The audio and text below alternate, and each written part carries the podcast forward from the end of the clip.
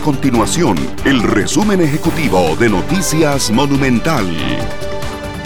Hola, mi nombre es Fernanda Romero y estas son las informaciones más importantes del día en Noticias Monumental. Un grupo de diputados presentó un proyecto de ley para declarar como benemérito de la patria a Alejandro Morera Soto, jugador histórico de la Liga Deportiva Alajuelense, exdiputado y exgobernador por Alajuela. El gobierno podría valorar la inclusión de plataformas como OnlyFans en la lista de servicios transfronterizos que deben pagar 13% del impuesto al valor agregado. Una cuarta parte de la población percibe un ingreso económico menor a 330 mil colones mensuales, según señala una encuesta reciente del Instituto de Estudios Sociales en Población de la Universidad Nacional.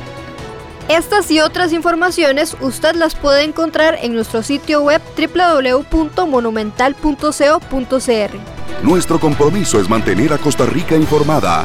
Esto fue el resumen ejecutivo de Noticias Monumental.